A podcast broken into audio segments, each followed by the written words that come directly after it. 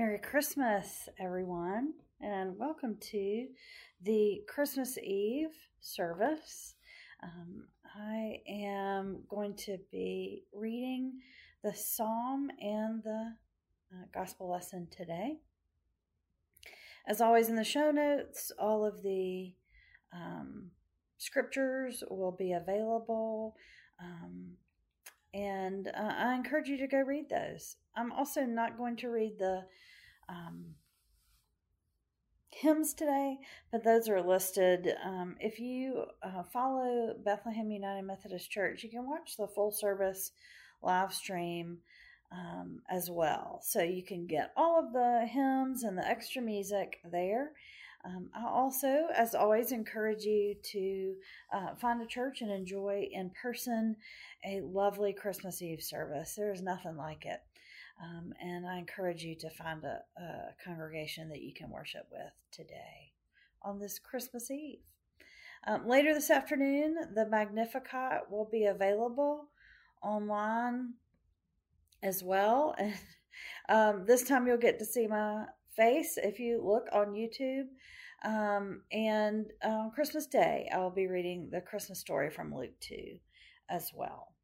So I hope you enjoy those. Um, I hope you watch them with your family and are inspired by the scriptures um, on these lovely Christmas days. The Lord be with you and also with you. Hear now the reading of the words from Psalm 89, verses 1 through 4, and then skipping down to verses 19 through 26. I will sing of your steadfast love, O Lord, forever. With my mouth I will proclaim your faithfulness to all generations. I declare that your steadfast love is established forever. Your faithfulness is as firm as the heavens. You said, I have made a covenant with my chosen one. I have sworn to my servant David. I will establish your descendants forever and build your throne for all generations. Then you spoke in a vision to your faithful one and said, I have sent the crown on one who is mighty. I have exalted one chosen from the people. I have found my servant David. With my holy oil I have anointed him. My hand shall always remain with him. My arm also shall strengthen him. The enemy shall not outwit him. The wicked shall not humble him. I will crush his foes before him and strike down those who hate him. My faithfulness and steadfast love shall be with him, and my name his horn and in my name his horn shall be exalted. I will set his hand on the sea and his right hand on the rivers. He shall cry to me, You are my Father, my God, and the rock of my salvation. The word of God for the people of God. Thanks be to God. Let us join together on this Christmas Eve with the words of uh, the Apostles' Creed. Friends, what do we believe? I believe in God the Father Almighty, maker of heaven and earth, and in Jesus Christ, his only Son, our Lord, who was conceived by the Holy Spirit, born of the Virgin Mary, suffered under Pontius Pilate, was crucified, dead, and buried the third day he rose from the dead. He ascended into heaven and sitteth at the right hand of God the Father Almighty. From thence he shall come to judge the quick and the dead. I believe in the Holy Spirit, the Holy Catholic Church, the communion of saints, the forgiveness of sins, the resurrection of the body, and the life everlasting. Amen. Let us pray together this Christmas Eve. Dear Lord, we come to you now just in awe of this holy family that was created this Christmas Eve night. That you brought from Nazareth to Bethlehem, that you brought to fruition in a stable laid in a manger. The being, the human form of your own love, named Jesus. Thank you for the time that we have together to ponder and worship those things today. Be with us as we go throughout the holiday that we may stay focused on you and your Son, the one that taught us to pray these words Our Father, who art in heaven, hallowed be thy name. Thy kingdom come, thy will be done on earth as it is in heaven. Give us this day our daily bread, and forgive us our trespasses, as we forgive those who trespass against us. And lead us not into temptation, but deliver us from evil. For thine is the kingdom, and the power, and the glory forever. Amen. Here now the reading of the uh, gospel lesson. It's from Luke chapter 1, verses 26 through 38. Hear now the word of the Lord. In the sixth month, the angel Gabriel was sent by God to a town in Galilee called Nazareth, to a virgin engaged to a man whose name was Joseph of the house of David. The virgin's name was Mary. And he came to her and said, Greetings, favored one, the Lord is with you. But she was much perplexed by his words and pondered what sort of greeting this might be. The angel said to her, Do not be afraid, Mary, for you have found favor with God. And now you will conceive in your womb and bear a son, and you will name him Jesus. He will be great and will be called the Son of the Most High, and the Lord God will give to him the throne of his ancestor David. He will reign over the house of Jacob forever, and of his kingdom there will be no end. Mary said to the angel, How can this be, since I'm a virgin? The angel said to her, The Holy Spirit will come upon you, and the power of the Most High will overshadow you. Therefore, the child to be born will be holy. He will be called the Son of God. And now your relative Elizabeth, in her old age, has also conceived a son.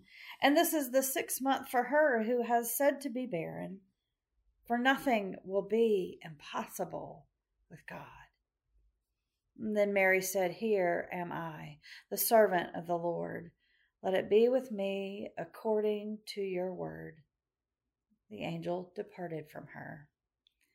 The word of God for us, the people of God. Thanks be to God. The Herdmans were absolutely the worst kids in the history of the world. They lied and stole and smoked cigars, even the girls, and talked dirty and hit little kids and cussed their teachers and took the name of the Lord in vain and set fire to Fred Shoemaker's old broken down tool house. They were just so all around awful you could hardly believe they were real. Ralph, Imogene, Leroy, Claude, Ollie, and Gladys, six skinny, stringy haired kids, all alike except for being different sizes and having different black and blue places where they had clunked each other. The Herdmans moved from grade to grade through the Woodrow Wilson School like those South American fish that strip your bones clean in three minutes flat which was just about what they did to one teacher after another.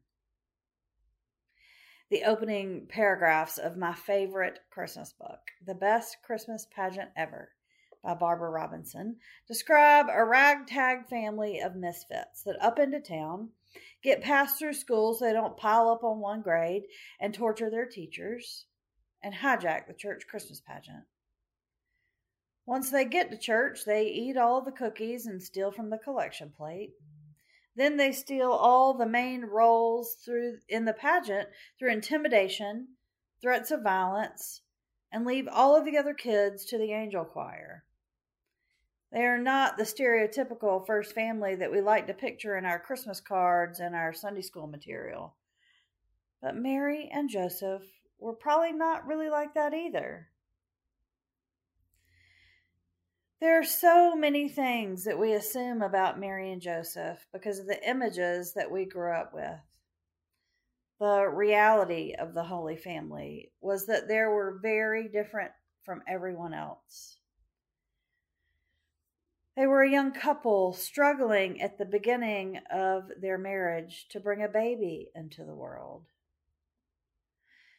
We see Mary pictured in her blue clothes, the color women wore before they were married. But imagine what it would be like if any girl walked in nine months pregnant, married to a man that was not the father of her child. No one else at the time knew what was really happening. What did those around them think? It makes me think about that inn that infamous place that turned them away. We like to think that there were no available rooms in the inn, that the census had caused such a rush in town that it caused every available space to be filled, like trying to find a last minute hotel room for the Georgia Florida game. But what if there was no room for a couple like that at the inn? What if the inn took, innkeeper took one look at the pregnant virgin and turn them away. This pastoral view of what Mary and Joseph did is an amazing tale all on its own. But what if it was even more amazing?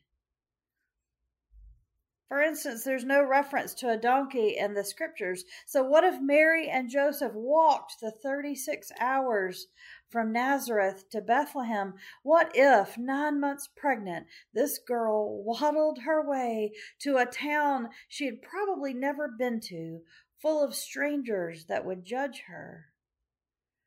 What if they had to constantly be ridiculed and talked about and whispered about?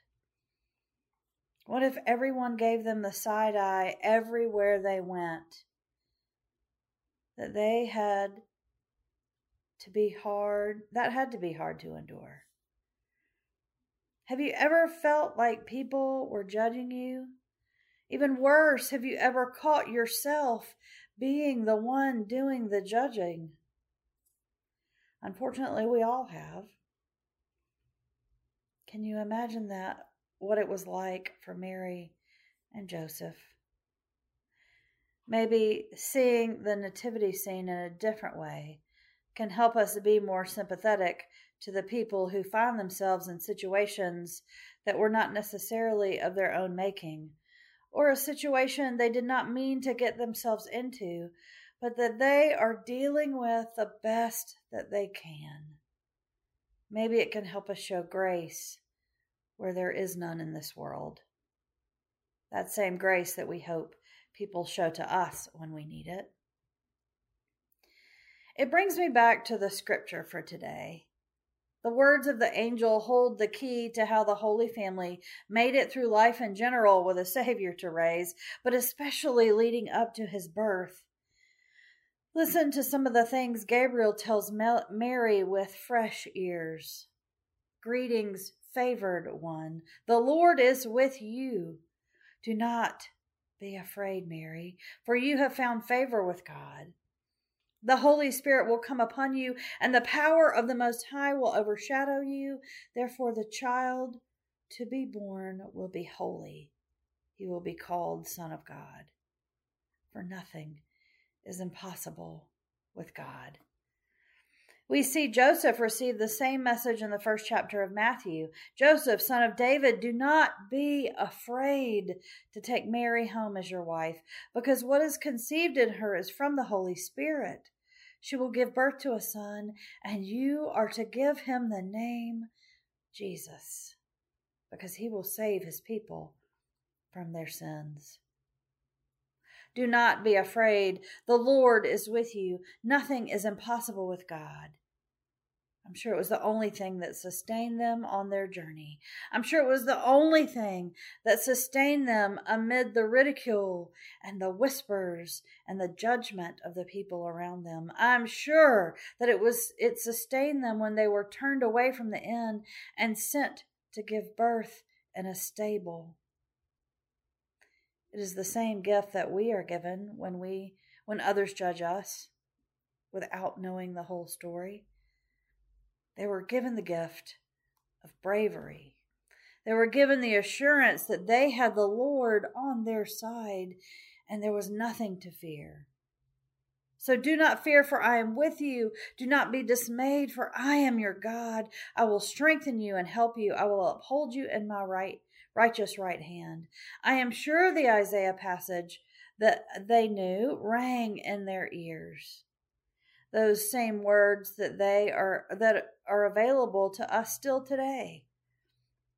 That same assurance that we are rely on in hard times. When the world is judging us and giving us the side eye. When there are whispers all around of hatred and judgment. Our strength can come from the same place that it did for Mary and Joseph our bravery and strength can come from the Lord, but our compassion and kindness should also come from the son of Mary and Joseph, the one who grew up to eat with sinners and tax collectors, the one who healed lepers, the one who restored sight and did not use it to judge others. Our bravery and assurances come from Jesus, who was born this night in Bethlehem. By the end of the best Christmas pageant ever, no one is sure how this pageant will go. But the one thing they were sure of was that they were not going to miss it. The pews were overflowing. Everyone wanted to see how the horrible herdmans were going to ruin the birth of Jesus. They had already ruined everything else in town, so this had to be a spectacle that they were about to witness. It begins, as you would expect, with the wise men punching each other and Mary threatening everyone to stay away from the baby. But in the end, something really special happens. Our narrator and angel choir direct, uh, member, Beth, has some inspiring words for us to ponder. Everyone sang Silent Night, including the audience, we sang all the verses too. And we when we got to Son of God, Love's Pure Light, I happened to look at Imogene and I almost dropped my hymn book on a baby angel. Everyone had been waiting all this time for the herdmans to do something absolutely unexpected. And sure enough, that's what happened. Imogene Herdman was crying in the candlelight, her face was all shiny with tears, and she didn't even bother to wipe them away. She just sat there, awful old Imogene, in her crookedy veil, crying and crying and crying. They looked like the people you see on the six o'clock news refugees sent to wait in some strange, ugly place with all their boxes and sacks around them it suddenly occurred to me that this was just the way it must have been for the real Holy Family. Stuck away in a barn by people who didn't much care what happened to them. They couldn't have been very neat and tidy either, but more like Mary and Joseph. After all, that was the whole point of Jesus. That he didn't come down on a cloud like something out of amazing comics but that he was born and lived a real person. Mary and Joseph and Jesus were indeed real people. They struggled and suffered and laughed and cried, but most of all, they were brave and kind. And because we have faith in the same God that blessed Mary and Joseph with their child and Savior, we can be brave and kind too. It is that same kindness that we see as we gather at the table to remember the baby that grew into the man, both a real person and divine, that saved us from our sins. Amen. This Christmas Eve, let us show grace and kindness and love to all of those around us